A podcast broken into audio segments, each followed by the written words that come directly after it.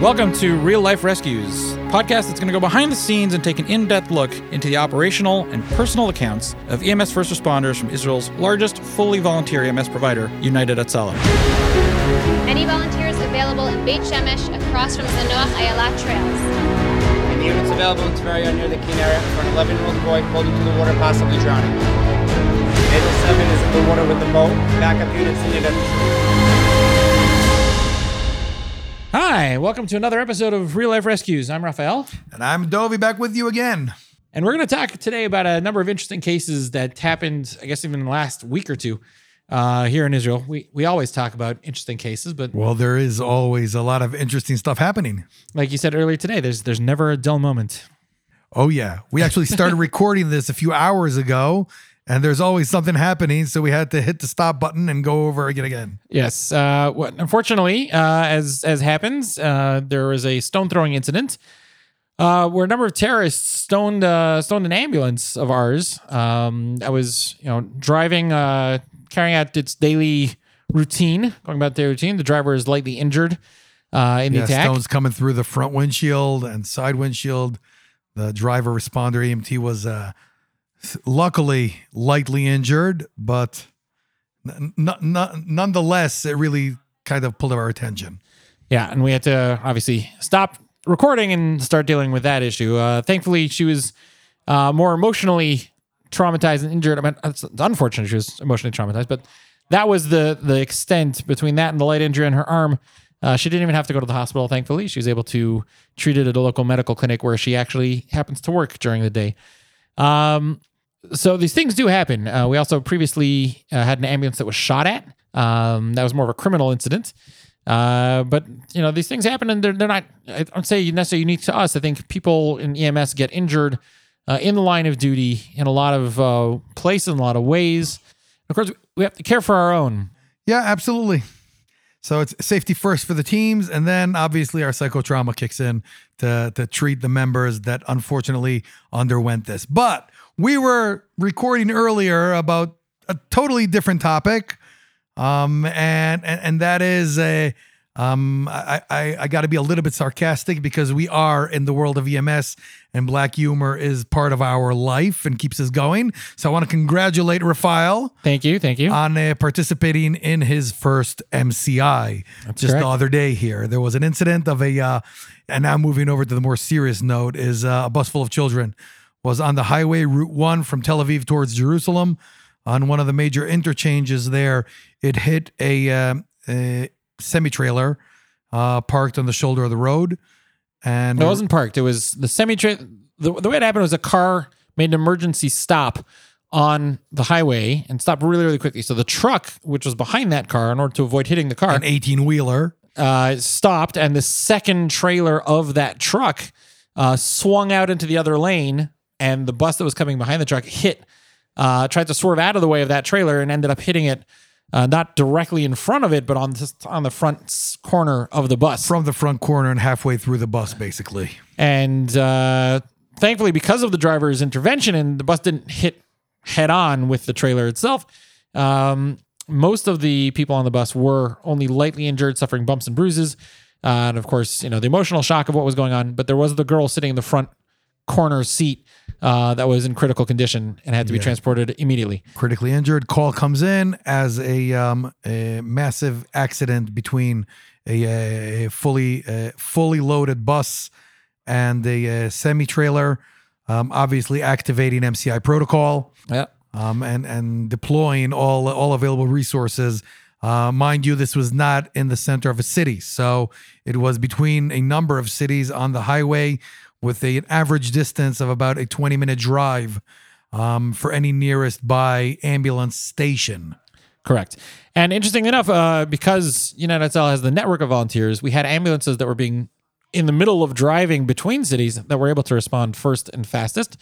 Um, I actually left Jerusalem. I was in Jerusalem on the highway in Jerusalem coming uh, to to my office, and then I on the way I got the call and I said, "Nope, not going to the office today." MCI protocol. I took off and went, knowing that I probably wasn't going to be the first responder providing EMS service, but I'm also because I'm a head of the psychotrauma unit, I was able to arrive and and provide treatment for for the people on the scene. And the person I treated the most on the scene was actually the driver of the bus. And incidentally, or not incidentally, the whole method of operation of United Hatzalah is using those community based responders um, and the random volunteers that happen to be en route, locating everyone by their uh, geographical location and dispatching them. We had, um, coincidentally, our chief paramedic of the organization that happened to be on the way to Jerusalem about half a mile out of the interchange was on scene within literally i think it was four minutes. Um, he was on scene already uh, giving us a- an initial assessment of uh, of one critically injured and about 40 um, eh, moderately and lightly injured uh, uh, children in the accident and it- it- eh, eh, giving us a, a, a- a rapid assessment of the situation while other uh, resources were deployed ambulances responders from the region and obviously ambulances from the government company from the government organization as well. Now we were, we were lucky in this instance because, like you said, it happened pretty much on the bridge over an interchange, so people were able to access from both directions. Most time, if an accident happens on a highway, in a stretch of highway, you have to go to the next exit, five, ten kilometers, or in sorry, we're, we're talking to a U.S. audience here, so uh, Miles. miles, um, anywhere between you know three to six miles. that should be a topic for another day about moving to the metric system so that paramedics and EMTs can uh, communicate globally. There you go. Um, so anywhere from three to six miles going to next uh, exit. So this this was not the case. People were able to access from both sides of the exit and get there faster. Um, I'm coming from Jerusalem. I actually stopped my my ambucycle right before the exit, hopped over the highway, which had uh, crossed the three lanes of traffic, which were all backed up because everyone was rubbernecking in that direction, and then uh, hopped over the divider and began treating people. Now this particular interchange also has a little bit of a wooded area next to it, which was uh, extremely useful because as of the aside from the critically injured uh, student who was transported very quickly to the hospital, I think the ambulance got her out of there within the first three or four minutes. Um, like you said, right after our chief paramedic was there, she was taken off the bus, transported, and, and sent away to the hospital. Everyone else who was lightly injured or suffering from emotional trauma, the first protocol or first step of the treatment of treating someone from emotional trauma is remove them from the scene. So they got everyone off the bus. There was a wooded area right next to the interchange, and we actually took all the students away from the bus, away from the scene of the accident, put them in, in those wooded areas in order to uh, treat them there in the scene. And then we divided the responders up by groups based on on where each of the kids was sitting. Yeah, so so the psychotrauma component is very important, and but I'll let me backtrack just a little bit. Um, and uh, We'll back I- it up a notch. We'll back it back up. a it notch. up a notch. I haven't said that in a while. Well, There we go. Uh, but I, I think the, the the the bottom line is that all patients, uh, victims of the accident, were transported uh, away from the scene. Anyone who needed to be evacuated to the hospital was evacuated within 20 minutes. Yeah. Meaning, after 20 minutes, there was not one patient on scene, which I think is is is is, is an amazing uh, response, especially when we're talking about a distance uh, to hospitals of about I would say 20 miles to any nearest hospital, 20, 25 miles to any nearest hospital, um, and getting all victims off scene within 20 minutes, I think is phenomenal. The quick triage on scene by scene commander uh, that that took control of the of the incident there, uh, corresponding and and coordinating with the other emergency services on scene, doing rapid triage and transport away from there within 20 minutes. The incident, as far as victims, was uh, was sealed and then we were able to actually uh, um, well simultaneously but but then give all of our attention to the psychotrauma component Well, it was actually all simultaneous because the the all of the people who were transported were the people who needed the psychotrauma help. So actually, we were. I arrived 15 minutes after the incident happened because I've traveled. I drove faster on that ambucycle on uh, was a Tuesday morning than I ever have in the past.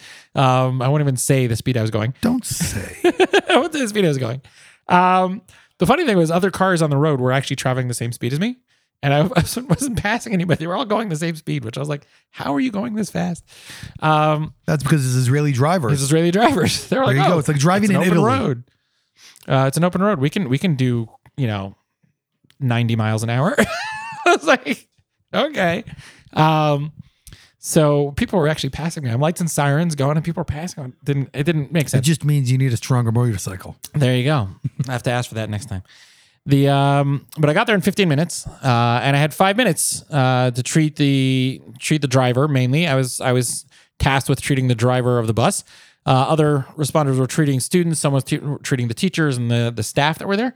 Um, but yeah, by 20 minutes, everyone was gone. The ambulances kept coming and transporting as people. They were taking two, three at a time, uh, light injuries. And once they had enough of a team, they hopped on the ambulances and went.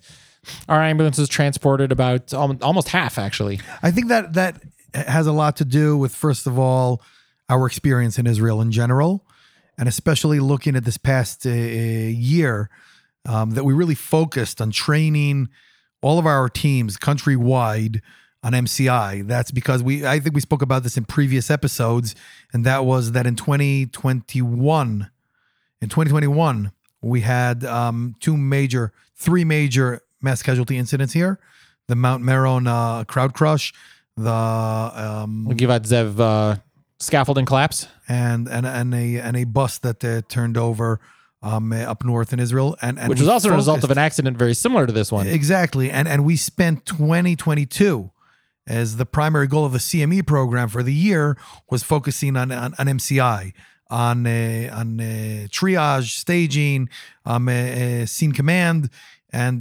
communications, and it really proved itself in this incident. One of the MCI training drills that I attended was actually uh, this exact scenario, more or less. A bus was involved in an accident carrying a, a school or 50 or so students, and we had to treat them, get them off the bus, triage, uh, treat at the time, obviously both physical injuries and psychological, and then get them off and transported as, as quickly as possible. Uh, I can definitely say that the training helped me in the situation. I knew more or less exactly what to do. I went to the incident commander, said, okay, I'm here as psychotrauma. Where am I going? What are the needs? Pointed me to the direction of the driver, started treating them. There's already medical personnel dealing with them as well. Uh, and the training just really right away kicked in. And I, we saw it across the board. We saw it on communications. We saw it on scene. It was simply unbelievable to see that the the training program that we implemented throughout the year really paid off. Yeah. And even went down to the level of doing, um, uh, I guess, debriefs at the end, where each uh, the incident commander went around um, and and debriefed with each team individually uh, and said, okay, what did your team do? Who did you see? Who did you treat? Where did you go? Got a you know a debrief from every responder at the scene, so that we can study the thing and learn how to, of course, make our operations better for next time. Um, so it was it was it was a good learning experience for me, but thankfully I had the training under my belt already, and I was able to kick it into autopilot more or less once I got there. And thankfully, uh, the result wasn't as fatal as a, as potentially it could have been. So that was a, uh, a, a, a a happy ending as happy can get. It certainly was. Our our partner upstairs, uh, you know, couple couple floors above us in the sky was was definitely helping us out with that one. um, because you just don't know. Like this this very much could have been a, a huge uh tragedy with lots of fatalities and and really you know God decided otherwise that But day. it was putting the guys. It was putting the teams to the test, and they uh, it, it was very successful. Yeah. And moving right along. Um, so we have another another interesting story which occurred, I guess, uh, a little bit before that one. Um, and uh, maybe maybe you could find a term for this though with the with your uh, years of experience. Uh, this was one of those calls where you go to the call expecting it to be one thing, and it's something completely different. Oh, I think the term is that when you hear horseshoes running, you automatically think of a horse. But an EMS, as we know, as a paramedic uh, and, and, and over 30 years in the field, you got to remember one small thing. It doesn't have to be a horse, it could be a zebra. And we call these zebras. Zebras. Okay, so this was my zebra from from a few weeks back. Uh, we'll paint the picture. Uh, Saturday morning, 4 a.m. Um, I'm asleep, and uh, my radio goes off. Down the street, there's a you know person suffering an anaphylactic reaction. Um, I'm uh, we think I, I grab my motorcycle jacket, my helmet, throw it on. Inside my motorcycle jacket, I always keep my EpiPen, so it's like really uh, accessible in case uh, specifically for anaphylactic reactions.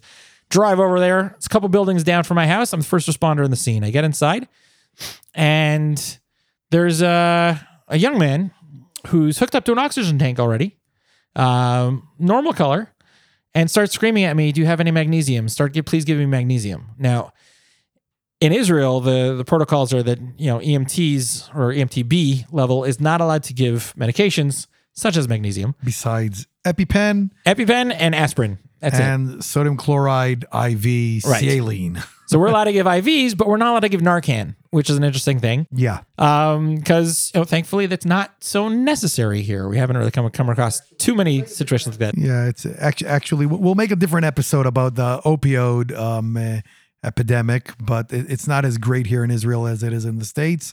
But it, it, actually now they're they're starting to talk about it. But we'll talk about that.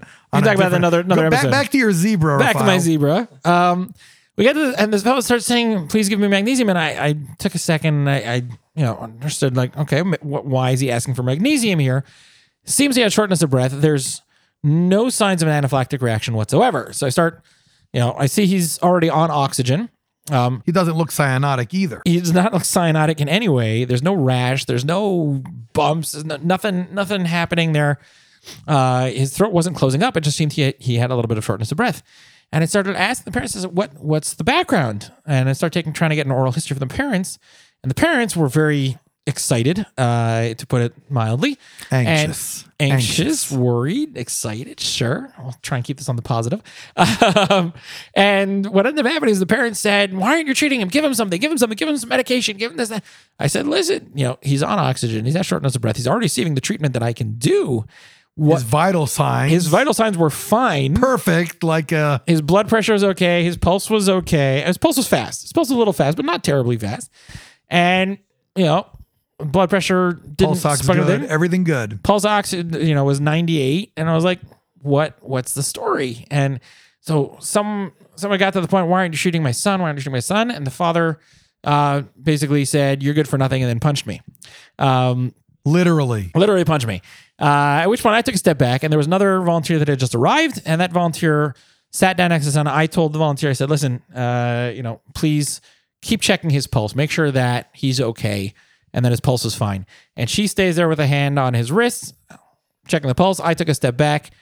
I decided I was gonna because the father had, you know, uh, essentially struck me. I was like not gonna get in the father's way at that point. I went to the mother and I said, "What's the situation?"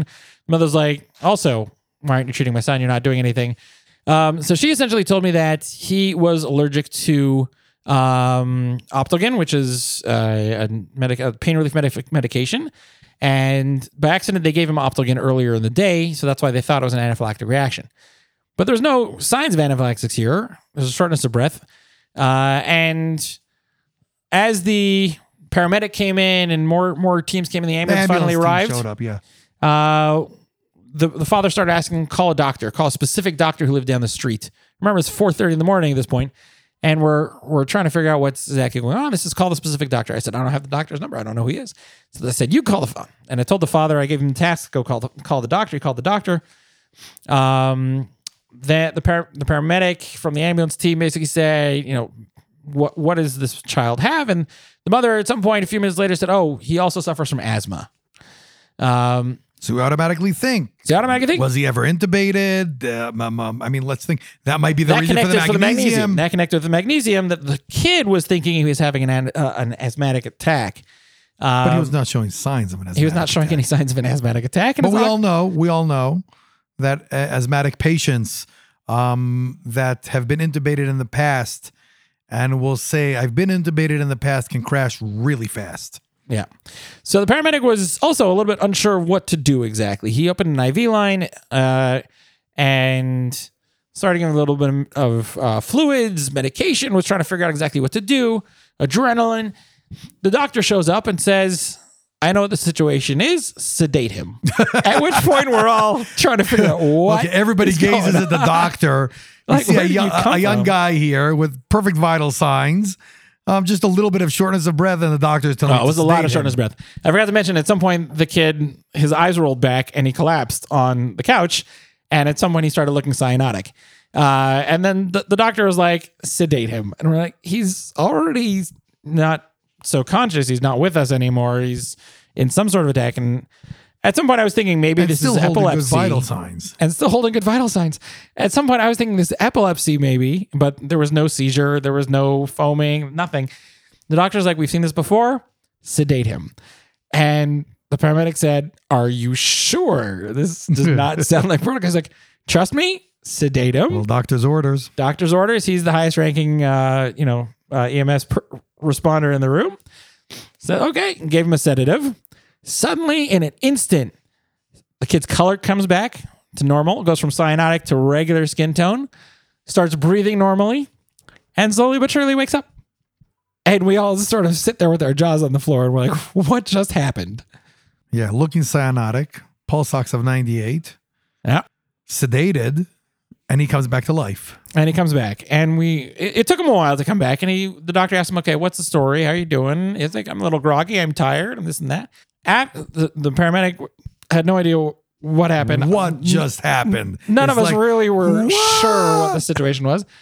Um, the father really called it with his doctor issue of uh, the doctor had responded to this scenario three or four times with this particular kid, and it even got to the level where they did intubate him uh, erroneously because that's not what his body needed at the time. And the doctor told us afterwards, he pulled us aside afterwards and he said, "What just happened?" After the kid was coming back to himself and you know put on the am- on the on the stretcher and being brought into the ambulance, went to the doctor and said, "What was this?" And he said, "It's some sort of psychosomatic uh, hyperventilation scenario where Very extreme. because he was exp- very very extreme because he was exposed to an allergen he thought he was having an anaphylactic reaction his body went into shock and essentially got itself so worked up that it eventually had to shut down in order to come back to normal Basically, doctor said hit the reset button. and that's what happened we we kind of defibrillated the kid we didn't really defibrillate him but No, you just hit the reset button. We hit the reset button, and the, the doctor called it, and the kid came back to normal. He went to the hospital. The paramedic, after the paramedic came back later in the day, he told us, he said, This is the weirdest thing I've ever seen. Kid, by the time he got to the hospital, was totally fine, no symptoms of anything. We go out to the hospital. They checked him out for all his vital signs, checked out. They sent him right back home. And it's as if nothing happened. And this teaches you, Rafael, when you hear horseshoes, you can think of a horse, but, But always also remember zebras. it could be zebras. It could be zebras. So we never really know where we're going. And I came in, I literally had my EpiPen out when I got that call. We got uh, when I got that call, I put my EpiPen. I walked in with EpiPen and I I looked at the kid and I just put it right down on the table. I'm like, I don't think we're gonna need that. That goes back maybe also to to, uh, previous episodes of Let's Not Make Assumptions. Yes, don't make assumptions. Remember that episode we spoke about not making assumptions? Absolutely. Always make sure to check the patient before you listen to, to, to be, be so uh, tunnel visioned into what the dispatcher told you. Very much so. And truth is, when I when I came in, I looked at the kid and I was like, "This seems like you know a case of HY or epilepsy or some sort of shock." Asthma didn't really click because I didn't know the history at the time. But obviously, when the mother said it, that made sense with the magnesium. It sort of clicked with that. Um, but yeah, this was definitely one of the weirder zebras I think I've ever I've ever come up across. So, quite an eh, quite an uh, irregular episode, maybe a little bit, from starting to record in the morning to rock throwing on our ambulances, Having injury to of stop recording. injury injury of a of a uh, of a uh, responder um, through MCIs and uh, finalizing with uh, zebras. Uh, it's definitely like we said. There's there's no dull moment in EMS. Never a dull moment. So uh, thank you so much for listening. We'll we'll catch you again next episode. Great being with you guys. All the best.